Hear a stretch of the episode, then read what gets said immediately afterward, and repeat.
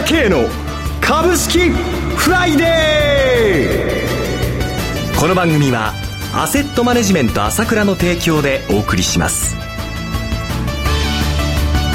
皆さんおはようございます。岡本留美子です。朝倉慶の株式フライデー。今日も株式投資で重要となる注目ポイントを取り上げてまいります。早速、アセットマネジメント朝倉代表取締役経済アナリストの朝倉圭さんと番組を進めてまいります。朝倉さんおはようございます。おはようございます。今朝もよろしくお願いします。よろしくお願いします。昨日は世界のマーケットは小動きでしたね。しかし、今週に入りまして、2020年夏季オリンピックの東京開催決定。こちらは先週、朝倉さんは東京に決まるんではないかとおっしゃってましたが、見事に決まりまして、えー、週前半は日経平均株価株高円安の流れが続いていました。また、シリア情勢をめぐる緊張も緩和してきていますが、この1週間ご覧になっていかがでしょうか？そうですね、はい、まあ、いよいよ9月ね、みんな懸念してたんですけれどもね、えー、この逆に出る場合は大きく逆に今度は上に上がってくるというね、そういう逆目が出るわけですけれども、はい、まあ、そういう傾向になってきたかなという感じがしますね。これ日本だけでなくね、えー、まあ、中国なんかもダメかなと思ったら中国まで上がってきちゃいまして、それからアメリカとヨーロッパがなんと言っても堅調ですよね。そうですね。まあ、日本はもう言うまでもなく、このオリンピックが決まりましたので、はい、これは直近ということじゃなくてね、いや今後、いろんなものにつあつけてですね、これずっと停留にこのことがありますので、はい、まあ景気回復という期待がね、いや青にも盛り上がってくるという感じですよね。はい。建設株とか不動産株といったこれまでにない銘柄が売買代金上位銘柄に並んでいるとか、やはりオリンピック開催が決まってから、えー、業種別の流れも変わってきましたよね。そうですね。えー、やはりね、え今まで眠っていた国内勢が動き出したと思っていいんじゃないでしょうか。外国人投資家はむしろね、ええ。ー、どちらかというと、この、まあ、輸出関連とか有料株を買ってくるじゃないですか。はい、国内投資家はやっぱりオリンピック建設じゃないですけども、はい、あまあね、あの、今まではバイオなんかもだいぶ買ってましたけどもね、はい、えー、そういった、まあ、あまあ、その感覚でね、ポッと買ってくるわけですけれども、これがまあ端的に出てきて、やはり大きなお金の動きがですね、国内勢の動きがね、出てきてますよね。で、これで、外国人の動きが出ると、もう完璧なね、相場になってくるという感じだと思いますよ。わかりました。CM を挟みまして、詳しくお聞かせください。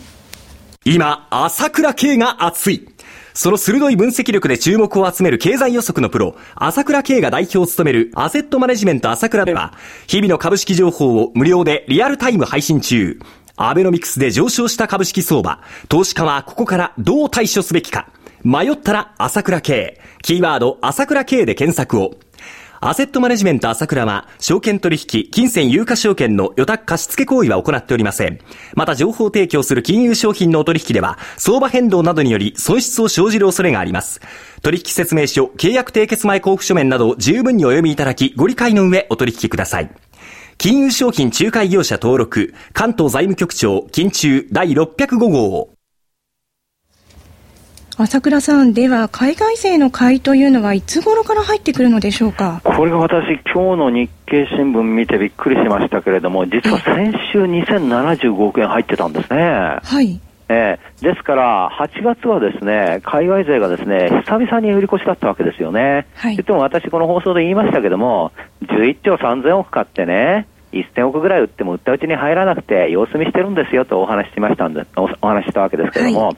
これが先週やはりね、あの週に2070億、75億買ってるという数字が出てきましたよね。はい、やはり海外勢がちょっと買ってくるだけで、あの日本の相場というのは上がってくるというのが、まあ、改めてはっきりしたと思うんですよね。はい、で、えー、2億ダウですけども、1万5300ドルということなんですが、まあ、この3日間でね、はい、400ドル上げましたので、えー、若干今日下げてますけど、これは問題にならないと思うんですね。問題にはならない。はい。はい、1月、あ、8月の2日に1万5658ドルつけて、えー、これ史上最高値、もうこれ、抜くのは時間の問題かなと思うんですけれども、はい、それからドイツですね、えー、こちらも8494で、今日ザラバ段階では8516まで入ってるんですよ。はい。ってことは、高値が5月22日の8530なんで、もうほとんど高値抜け直前なんですね、ドイツの方も。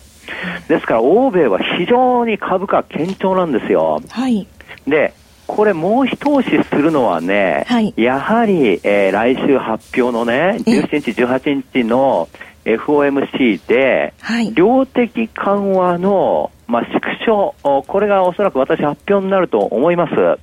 で、今のところ、まあ、850億ドルね、えー、買っているわけですけれども、これをですね、まあ、今言われている予想ですと、100億ドル減らすとか、150億ドル減らすとか、その程度なんですね。ということは、ははい、700ドルから750ドル。そうですね、えー、億ドルですね。はい。はい、えー、ですから、1兆円から1兆5000億円ね、えー、日本円でいうと減らすと。はい、要は象徴的な意味でね、えー、まあ減らせますよということをアナウンスすれば、これでね、やはり相場ですから不透明を嫌ってるわけですよ。はい、ですから、はっきりすればいいわけです。もう量的緩和縮小なら縮小でいいって言っても、それやってもまあ、いわばね、まあ本当にビビたるものですから、で、これはっきりすれば相場は上に行きたがってますので、はい、はっきりした地点で、えー、このニューヨークダウ並びに欧州ですね、こちら私、史上最高値抜いてくるんではないかと思うんですね。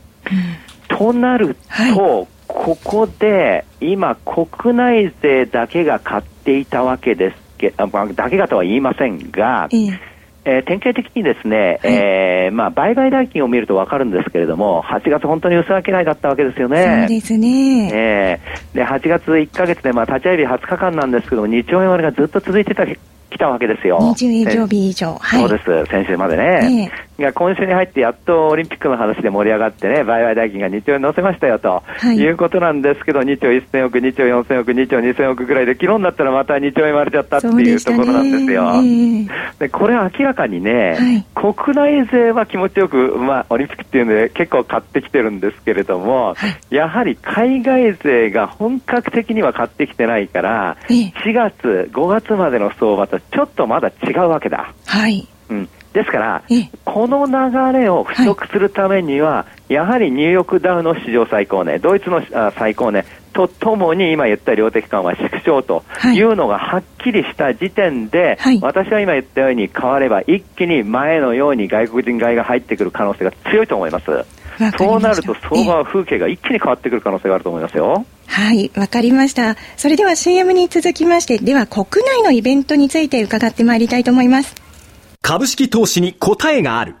株高だからといって必ず設けられる保証はない。だからこそプロの情報が欲しい。そんな時に朝倉慶。経済予測のプロ、朝倉慶の情報は、アセットマネジメント朝倉のウェブサイトで、日々無料でリアルタイム配信中。迷ったら朝倉慶。キーワード、朝倉慶で検索を。アセットマネジメント朝倉は、証券取引、金銭有価証券の予託貸付行為は行っておりません。また、情報提供する金融商品のお取引では、相場変動などにより損失を生じる恐れがあります。取引説明書、契約締結前交付書面などを十分にお読みいただき、ご理解の上、お取引ください。金融商品仲介業者登録、関東財務局長、金中第605号。朝倉さん、国内はこれからどのような流れになっていくのでしょうか？そうですね、国内の方もいよいよはっきりしてきましたよね、やはり今言ったように不透明要因嫌うわけですけれども、まず一つは消費税の引き上げというのがもうはっきりしてきましたよね。はい。はい。消費税を5%に引き上げますよと、まあもう実質アナウンスしてますね。はい。えー、そして、その代わり、景気対策をやりますよと、はい、いうことで、この額がまあ5兆円とい。うことですけども、はい、おそらく5兆円以上の額になってくると思うんですけれども、まあこれを具体化するという方向にいくわけで、まあ10月1日に関してはもう象徴的に発表ということで、実質もこの今のニュースの状態を見ますと、消費税増税ということで政府としてはアナウンスしたと、実質アナウンスしたという形になって、この不透明要因は一つ消えますよね。消費税率の8%引き上げですね。そうですね、はい、えー、それから今日の読売新聞一面にね、ええ。ー、まあ、東京五輪特区で規制緩和ということと、新東京駅成田に36分という話題が出てきましたね。はい。こちら、いよいよ、おまあ、オリンピックということが発表になって、わずか1週間なんですけれども、まあ、今まで温めていたこういろんな構想がですね実現化にして早くも具体化に、えー、で動き出してきたということで今、建設株最初は期待感で買われてたんでしょうけれども本当にこれはねあの、はい、仕事がくっついてくるという具体化の話がはっきりしてきましたよね。はい、この辺も大きいと思うんですよ。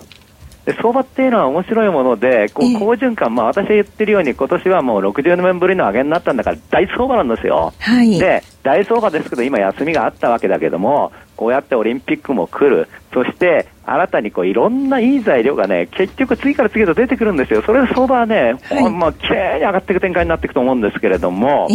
で、えー、今の材料で言いますとね、はい、9月11日ですね、11日にですね、はい、国家戦略特区の一時、第一次募集が締め切られたんです。はい。ですから、今言ってるのは、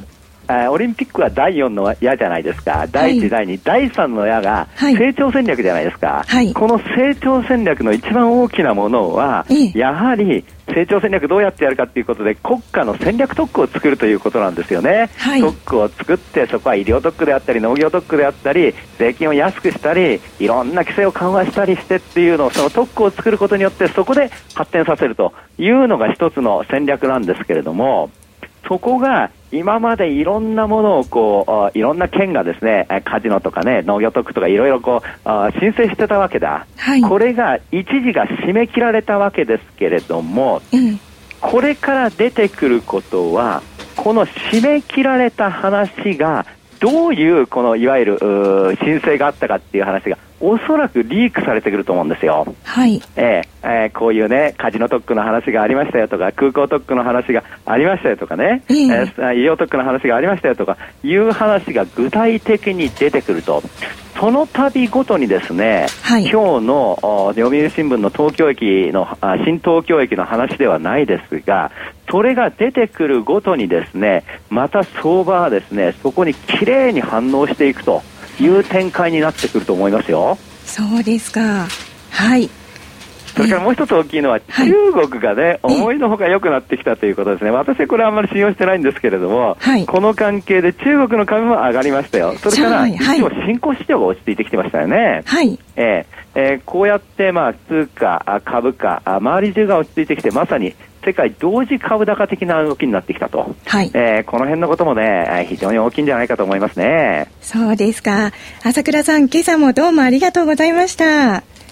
お話は、アセットマネジメント朝倉代表取締役経済アナリストの朝倉圭さんでした。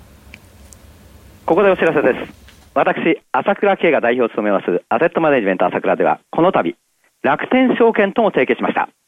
今後、SBI 証券、楽天証券への口座開設業務を行っていきます。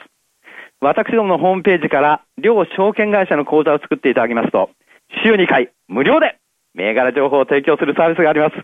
ぜひご利用ください。それでは今日は週末金曜日、頑張っていきましょ